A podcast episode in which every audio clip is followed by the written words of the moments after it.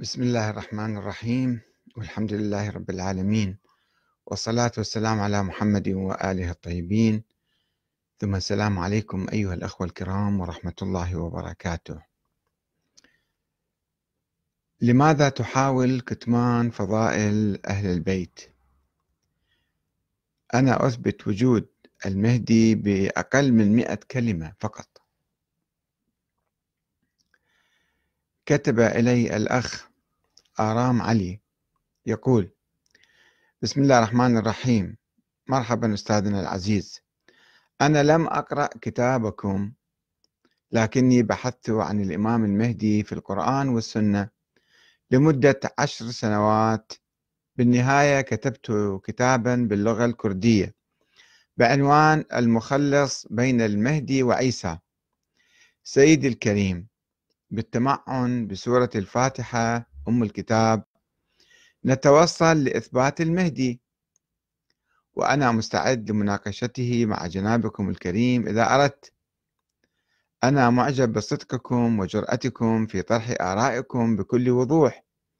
وهذه فضيلة. لكن أؤكد لكم من حرصي على مكانتكم ودرايتكم بقضية المهدي.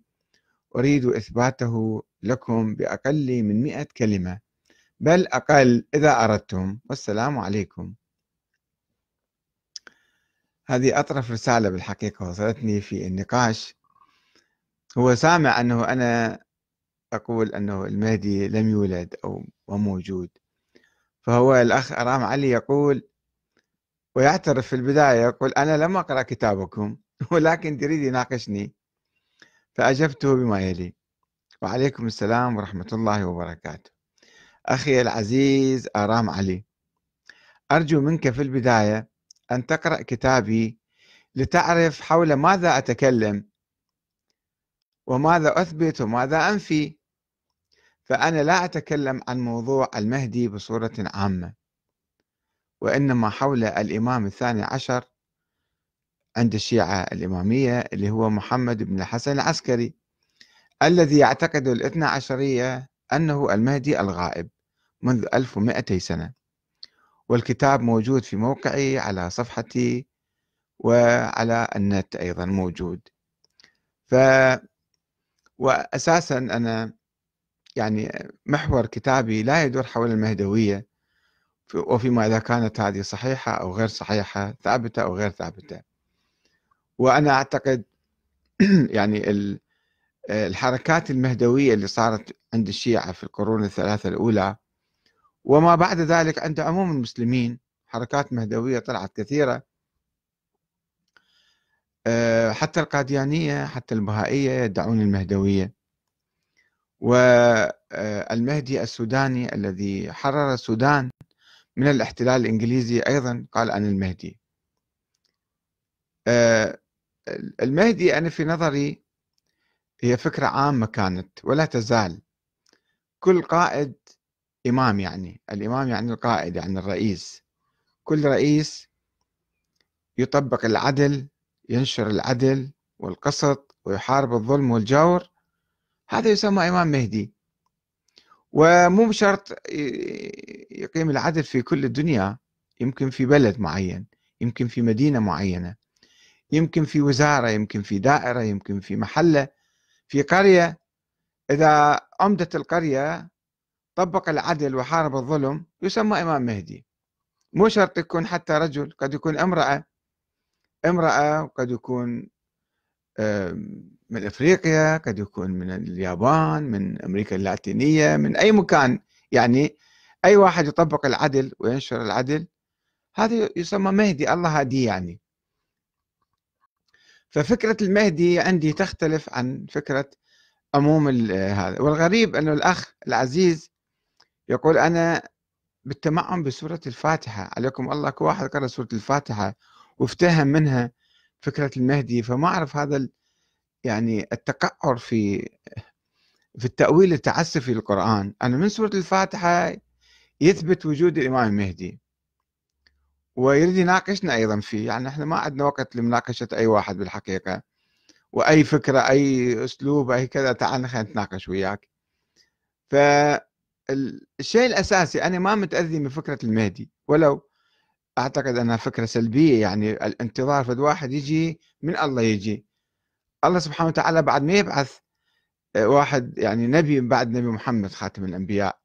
ولا واحد مرتبط بالسماء هكذا يعني عنده جبرائيل عن يمينه وإسرافيل عن يساره والشمس ترجع من تطلع من المغيب وكذا.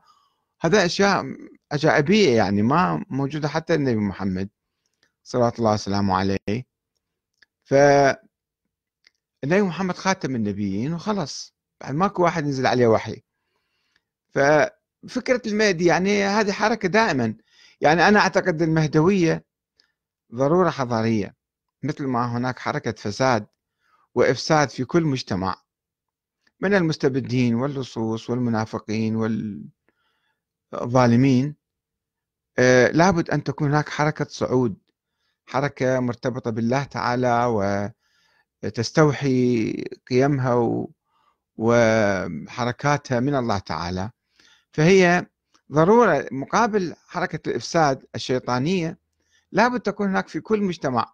ما يصير المجتمع يكون يعني جامد ومحايد وهكذا ينظر فقط بسلبية. لابد أن يعمل لابد أن يحارب الظلم والظالمين. هاي يصير حركة مهدوية. فإذا المهدوية يعني آه، حركة حضارية ضرورية. وضرورة حضارية. ولكن آه، المشكلة الكبرى عند الشيعة الاثنى عشرية أنهم اعتقدوا وافترضوا وجود شخص وقالوا أنه الإمام وقالوا أنه المهدي وقالوا أنه غائب وقالوا أنه عايش بعد صار 1200 سنة كلها فرضيات وهمية غير منطقية وغير قرآنية ولا مبتنية على السنة النبوية. ما أعرف كيف العلماء الآن مراجع كبار لا يزالون يعني عايشين على الفرضيات الوهمية. وما أعرف ماذا يدرسون في الحوزات. يدرسون فقه وأصول ولغة ومنطق وكذا ولكن ما يفكرون شوية بمنطقية بصورة يعني أنه كيف يبنون عقيدة وينشروها بين الناس ويدعون أنهم نواب الإمام وأنهم حكام شرعيون آه، على أساس فرضيات وهمية. لو شوية التفتوا فيها راح يدركون أن كلها فرضيات وهمية. لا بها آيات قرآنية ولا أحاديث متواترة قاطعة ولا حتى أحاديث ضعيفة. إنما إشاعات ويعني فرضيات خيالية وهمية. هم عايشين الناس ومسوين الناس فرق والمسلمين ذولا شيعة وذولا سنة وذولا كذا وتعصبون أحيانا على الشغلات هذه التي لم ينزل بها الله من سلطان. فال... وعلقوا كل سابقا علقوا كل الأعمال السياسية والنشاطات السياسية الثورات وإقامة الحدود وصلاة الجمعة حتى آه، وحتى الخمس كانوا يقولون مو واجب القوه في البحر أو ادفنوه حتى يظهر صاحب الزمان.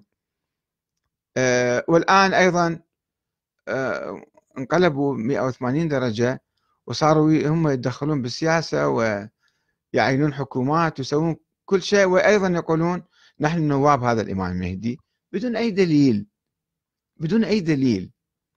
ف هذه الفكرة أنا كنت أناقشها أنه إحنا خلينا نرجع إلى آه، الحالة الطبيعية. شوفوا إحنا شيعة خصوصا كنا بين آه، بين إفراط وتفريط.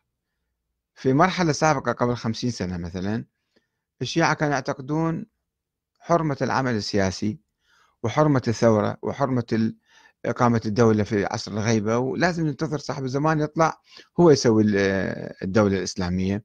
وخلي ننام إحنا إلى أن الله يشاء بيد الله المسائل كلها. حدثت ثوره في العقل الشيعي. صارت اجوا الفقهاء قالوا لا إحنا لازم نقود الثورة إحنا نقود المجتمع إحنا ولاة الأمر. فصعدوا وصار هم كل شيء. الحالة الطبيعية شنو؟ فقدناها في الحالتين. الحالة الطبيعية أنه سابقا إحنا نقيم حركة سياسية عادية ثورات عادية ونقيم الأنظمة السياسية العادية. الأمة هي ولية نفسها. ولاية الأمة على نفسها. لا سابقا كنا مجمدين ومكبلين وما يجوز واحد يشتغل ولا أنه الآن أيضا بصياغة جديدة أنه ما يجوز لك تعمل أي عمل إلا بإذن المرجع. ما يجوز لك تقوم بأي نشاط ما يجوز لك تأسس حزب إلا تأخذ إذن من المرجع من الولي الفقيه. هذا كلام مو صحيح. لم ينزل الله به من سلطان. يعني سابقا كان السيد محمد الشيرازي رحمة الله عليه بالستينات كان يقول بهذه النظرية. واختلف مع حزب الدعوة على أساس هاي المسألة. والسيد حسن الشيرازي كتب كتاب اسمه كلمة الإسلام في تحريم العمل الحزبي. والآن عندك مثلا آه، الشيخ اليعقوبي يقول أنه ما يجوز أي واحد يأسس حزب إلا يأخذ إجازة من من المرجع اللي من عنده مثلا. هذا مو صحيح. حرية الأحزاب يعني أي إنسان يتمكن يسوي أي حزب. وحتى في حزب الدعوة كان السيد كاظم الحائري بعد آه، انتصار الثورة الإيرانية طرح فكرة آه، لما حزب الدعوة يعني سنة 1980 جمعوا أنفسهم وسووا أول مؤتمر. وعينوا السيد كاظم الحائري آه، فقيه أو رئيس اللجنة الفقهية أو شيء من القبيل. فقيه الحزب يعني. فهو بعد أنا فقيه الحزب لازم تسمعون كلامي كل شيء لازم. أنا أصير قائد الحزب. فقال له لا أنت مو قائد الحزب. أنت إحنا نرجع لك يعني فارجعوا فيها إلى روات حديثنا على الأساس نرجع لك في المسائل الفقهية نستفتيك أو نستشيرك مو أنت قائد الحزب. فقال لهم طيب أنا ما أقبل هالشيء هذا أنت لازم تأخذون شرعية في العمل السياسي من الإمام الخميني وأني راح أستقيل أو هم قالوا له زين تستقيل وحتى إحنا ناخذ شرعية أو نرتبط بالإمام الخميني ذيك الأيام في الثمانينات. فاستقال وسموه قرار الحذف. فراحوا قادة حزب الدعوة إلى الشيخ المنتظري كان ذيك الأيام نائب الإمام هو فطلبوا منه أن يعين ممثلا لهم عن الإمام الخميني. فالشيخ المنتظر قال لهم هذا شنو المسألة؟ روحوا عمي روحوا. ما يحتاج أنتم قاعد تعملون عمل إسلامي سياسي وطبيعي. ما يحتاج واحد ممثل الإمام الخميني عندكم. وحصل الخلاف بين السيد كاظم الحائري من ذاك اليوم إلى الآن. فما يحتاج واحد يعني يعني هاي فكرة الإمام المهدي مأثرة على بعض الناس. فرضيات على فرضيات على فرضيات سلسلة من الفرضيات الوهمية تنتج أنه يجيك واحد يقول لك أنا مجتهد. وهاي هم فرضية بالحقيقة ما نعرف هو مجتهد ولا لا. وأني الأعلم مثل سيد محمد الصدر رحمة الله عليه أيضا قال أنا ولي أمر المسلمين. طيب من عينك ولي أمر المسلمين؟ أحد انتخبك؟ لا هو عين نفسه ولي أمر المسلمين.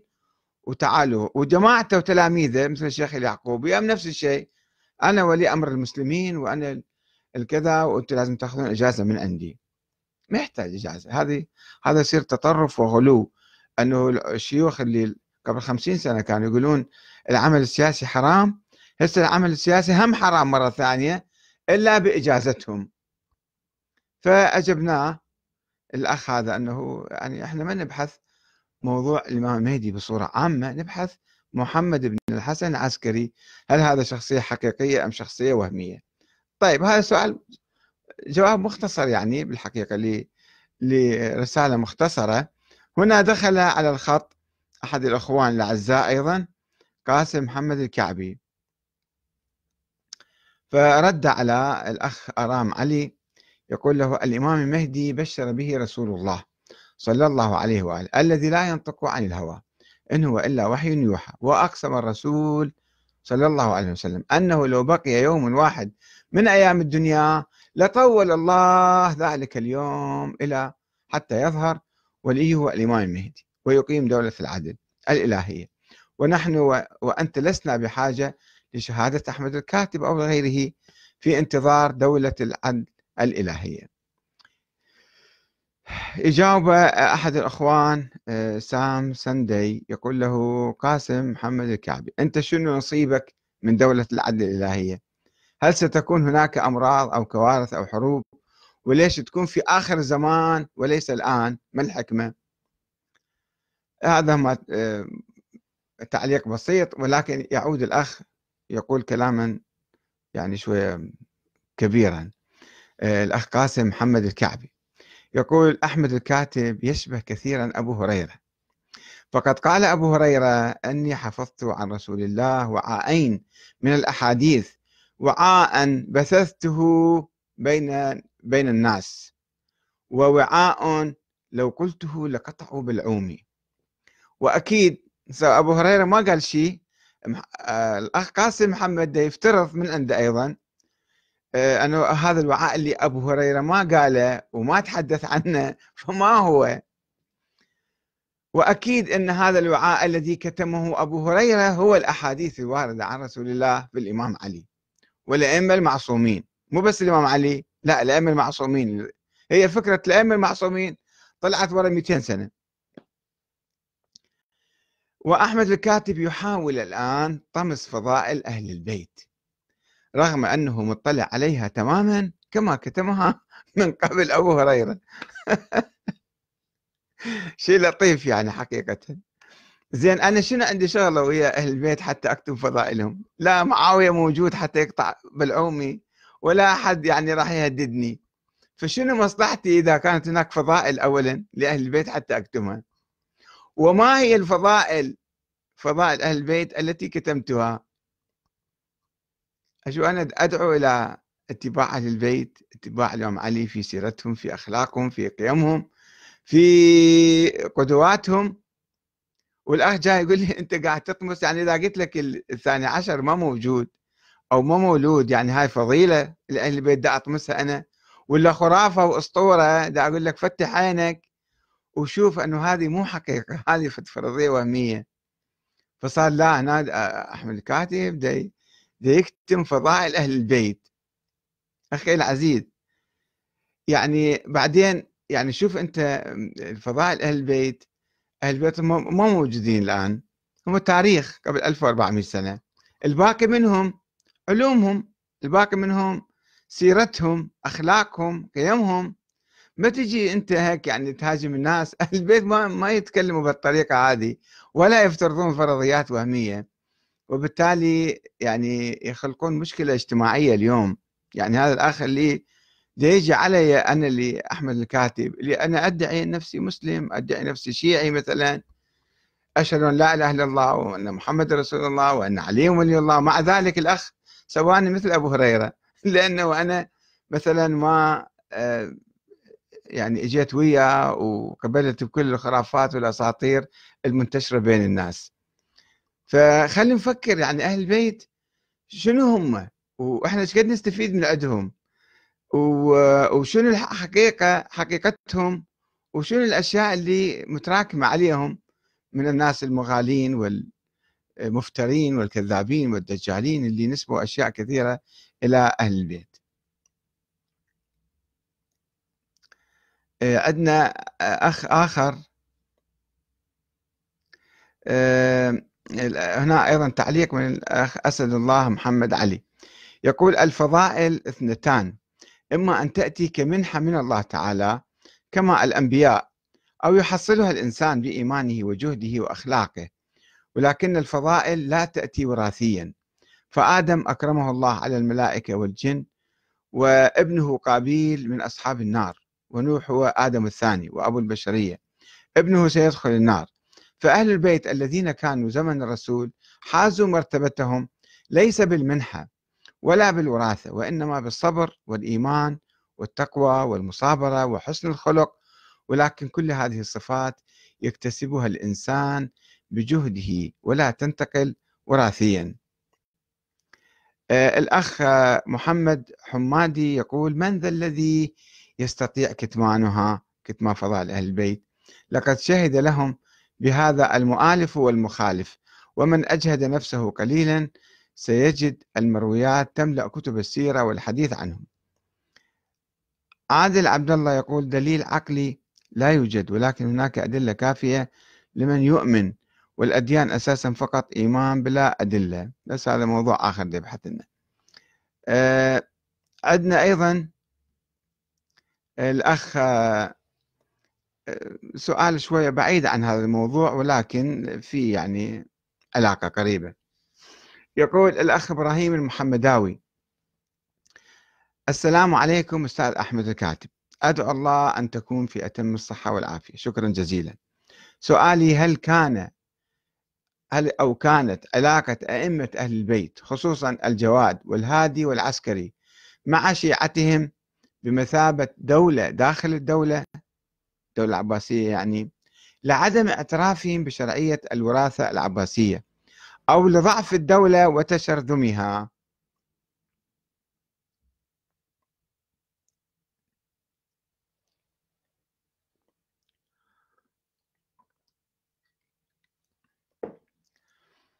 هو في الحقيقة تاريخ الأئمة الثلاثة أو الأربعة الأخيرين من الإمام الرضا بحاجة إلى دراسة جديدة.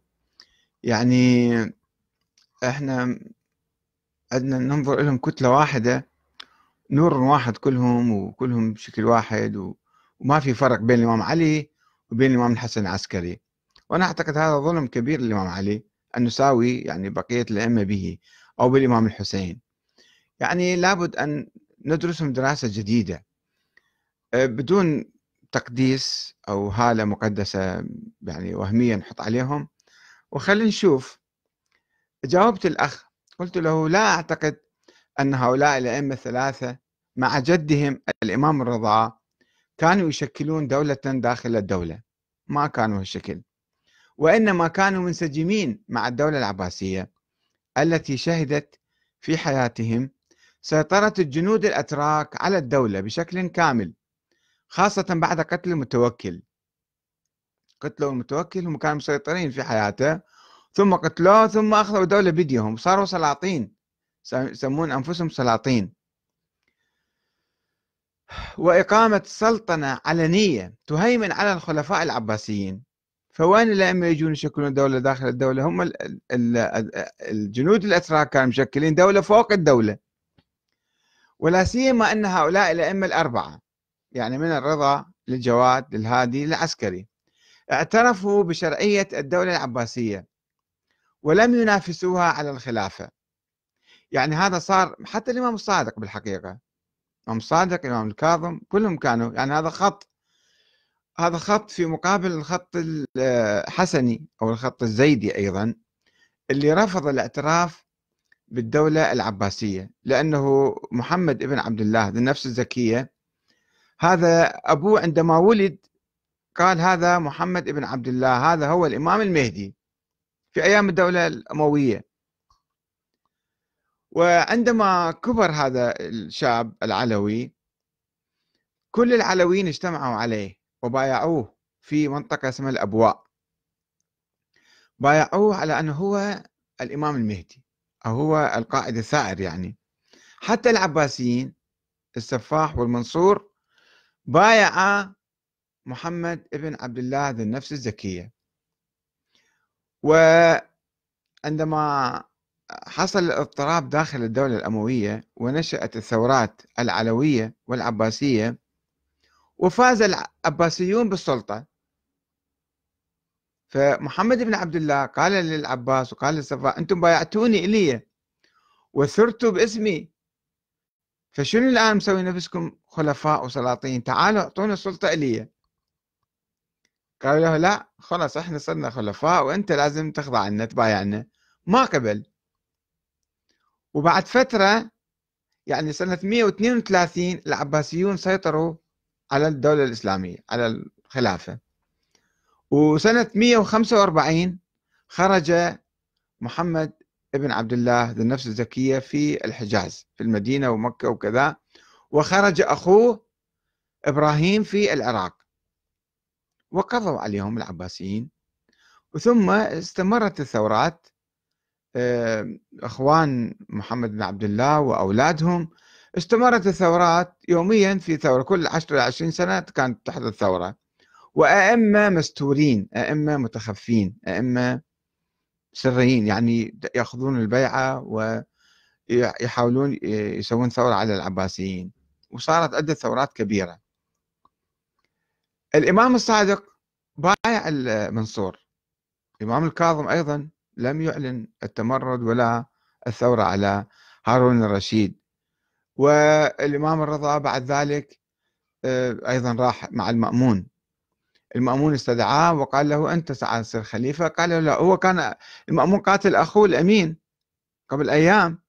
بعد ما صف أخوه لأنه نافسه على الخلافة يعني هو صار خليفة الأمين بعد الرشيد وكان هارون الرشيد موصي أبناء واحد بعد واحد. فالأمين عندما أصبح حاكما وخليفة عزل المأمون ولكنه استعان بقوات آه، كذا وقتل أخاه وأصبح هو الخليفة. وبعدما أصبح خليفة صارت ثورة علوية في الحجاز. قادها محمد الديباج ابن الإمام جعفر الصادق. وثورة أخرى آه، ابن طباطبة آه، في الكوفة. وامتدت الثورة عارمة امتدت لجنوب إيران واليمن والحجاز ومناطق شاسعة جدا. آه، وقال فقال المأمون للرضا تعال أنت صير أخذ الخلافة إليك أول شيء. مسرحية يعني. فقال له لا قالوا لا ما يصير. فقال آه، قبل بولاية العهد. لما يقبل بولاية العهد يعني قبل بخلافة المأمون. ثم آه، توفي الإمام بسرعة وقيل سم يعني. والله أعلم. الأظهر أنه سم يعني. إن كان في صراعات في داخل حتى العباسيين ما كانوا يردون الخلافة تنتقل للعلويين. مو فقط الخليفة كل العباسيين. والمهم صراعات كانت. وبعد المأمون آه، لما كبر الجواد استدعاه وأعطاه بته وكذا آه، ثم توفي عن عمر 25 سنة. ثم ابنه كان صغير أيضا لما كبر ابنه كان في زمن المتوكل. متوكل استدعاه من المدينة وهو ذهب. ذهب وعمره يعني آه، بقى مع الخليفة يعني بايع الخليفة المتوكل. وأيضا توفي بعد فترة بعد المتوكل وعمره 40 سنة. طب في ذيك الأيام الخلفاء العباسيين بعد المتوكل ضعفوا المستعين والمعتمد وكذا. ذول كلهم صاروا يعني مجرد واجهات والسلطة الحقيقية ذهبت إلى آه، الأتراك إلى جنود الأتراك. ف ولكن بقوا هؤلاء الأئمة الجواد والهادي خصوصا والعسكري بقوا مع المعتمد. فما كانوا يشكلون دولة داخل الدولة صحيح يمكن كانوا يأخذون أموال خمس أو كذا ولكن ما كانوا يشكلون دولة ضد الدولة العباسية. كما كان يشكل الخط الآخر آه، العلوي الحسني الزيدي. هؤلاء كانوا يشكلون خطر منافس مو فقط دولة في داخل الدولة دولة ضد الدولة. يعني أقاموا دول بالحقيقة أقاموا ثورات وكانوا آه، يستهدفون إسقاط الدولة. إلى أن نجح أيضا خط آخر من آه، أبناء إسماعيل ابن الإمام جعفر الصادق. أيضا آه، ذهبوا إلى تحت الأرض يعني إلى العمل السري. إلى أن نجحوا سنة 295 بالسيطرة على تونس. ثم امتدوا إلى القاهرة بنوا القاهرة إلى مصر يعني ثم امتدوا إلى الحجاز وإلى الشام وإلى العراق.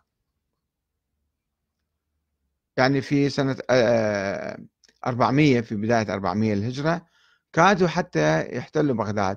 وسنة 451 آه، استطاعوا السنة كاملة آه، خطب لهم في منابر بغداد أيضا للفاطميين. فهذا كان يعني يعني الأئمة الأربعة من الرضا أو حتى قبل الرضا حتى الصادق والكاظم أيضا ما كانوا في منافسة أو في صراع مع العباسيين. صحيح أنهم ربما كانت هناك شكوك من العباسيين أن هؤلاء يعملون عمل سري مثلا لماذا اعتقل الكاظم أيضا؟ لأنه كان في وشايات عليه. ربما كان أبناؤه مثلا يتحركون آه، ضد العباسيين فاتهموه إلى وذبوه بالسجن إلى أن مات في السجن. الأخ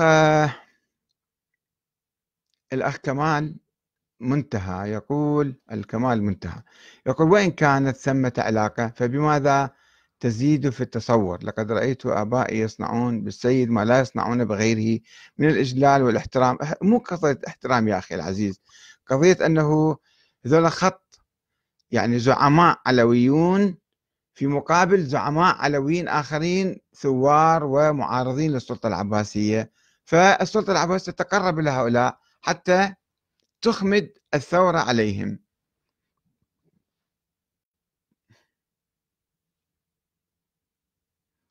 الأخ حسين بهبهاني يقول آه، يخاطب الأخ إبراهيم المحمداوي يقول نعم تعايشوا. يمكن شوي يسخر آه، بكلامه يعني ما أعرف كيف يعني. يقول آه، الأول لم يكمل أربع سنوات بالبلاط ومات يعني الإمام الرضا. والثاني 25 سنة عمره ومات والثالث 40 سنة ومات والرابع 28 سنة ومات. حقا تناغم جميل.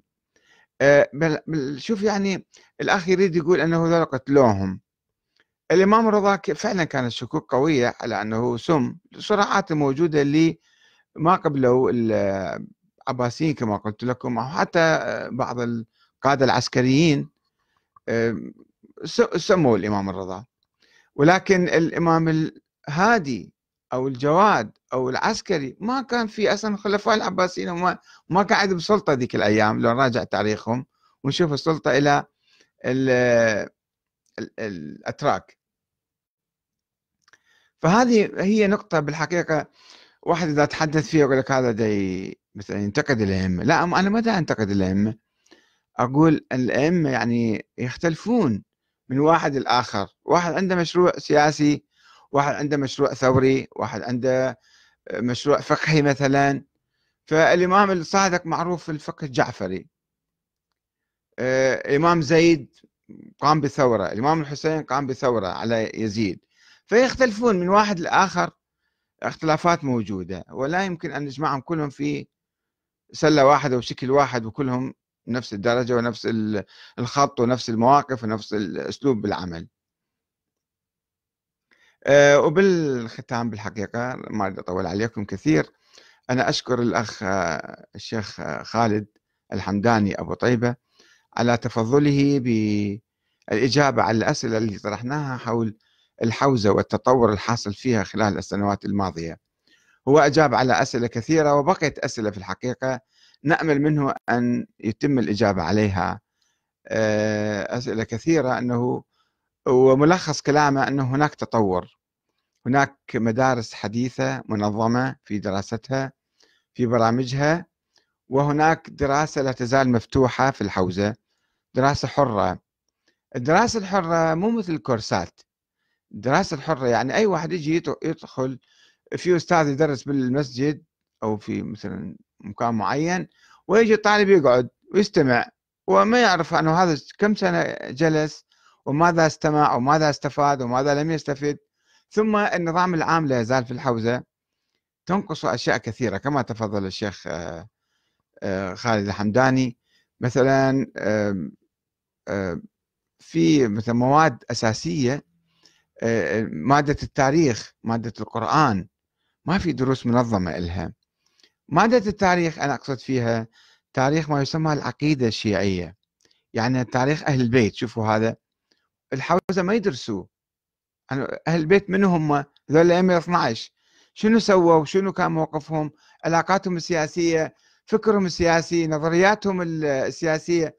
هذه ما تدرس والناس ما يعرفوها إلا يقرون يقرون يطالعون بعض الكتب وواحد يروح يمين وواحد يروح شمال. ثم أهم موضوع في التاريخ الشيعي اللي هو حجر الأساس في عقيدة الاثنى عشرية. وجود الإمام الثاني عشر. هذا ما يطرح للبحث ولا للدراسة ولا للنقاش في الحوزة. بينما هذا المفروض يدرس وتدرس كل النظريات حول الموضوع.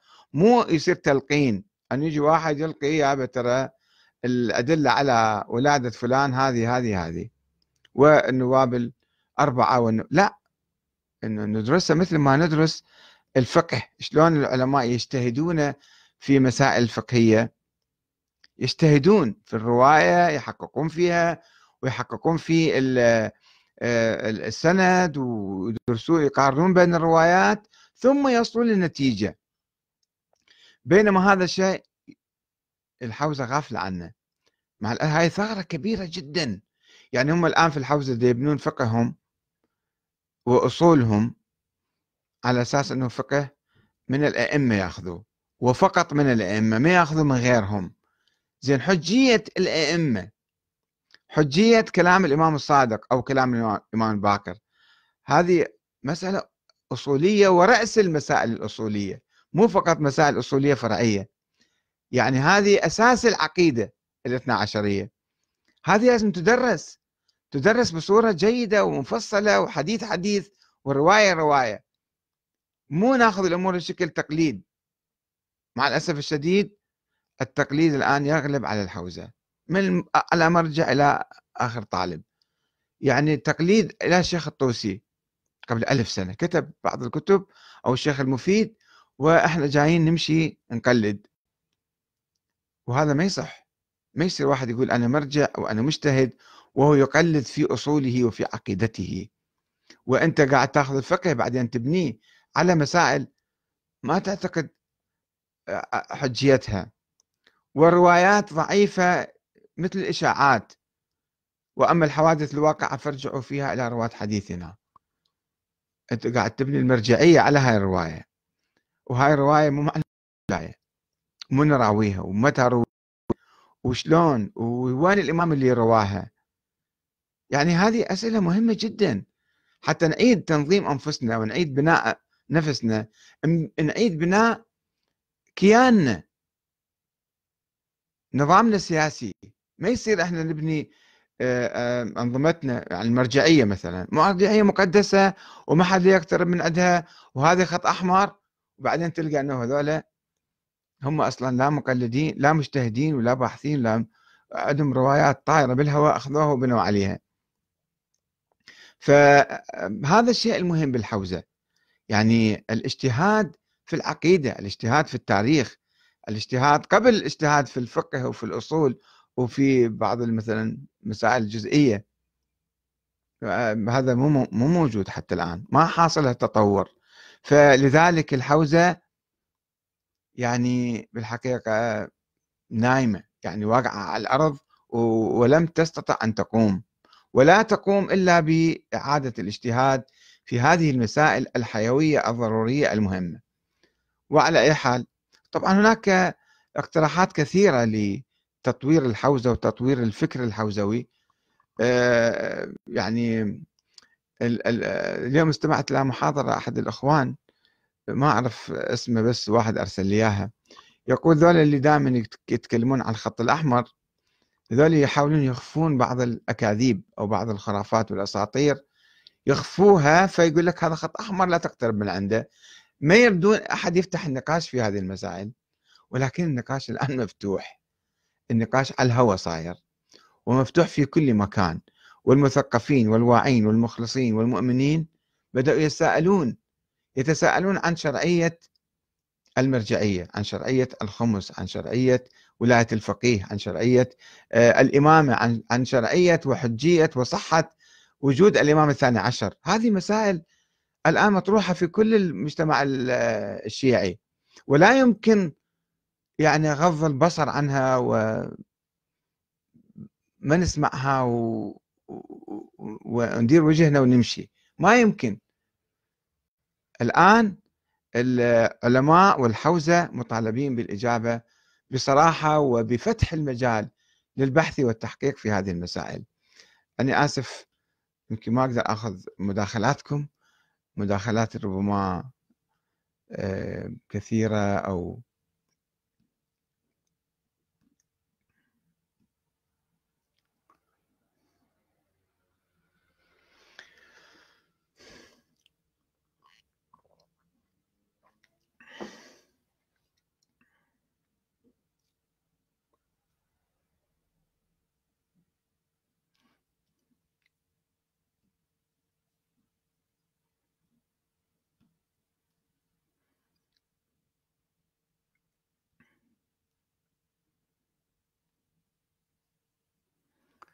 على حال تعليقات كثيرة. أنا تجاوزت الوقت المحدد و آه، إن شاء الله إذا كانت نقاط مهمة ومثيرة سوف ألتفت إليها وأجيب عنها وأطرحها النقاش في المستقبل.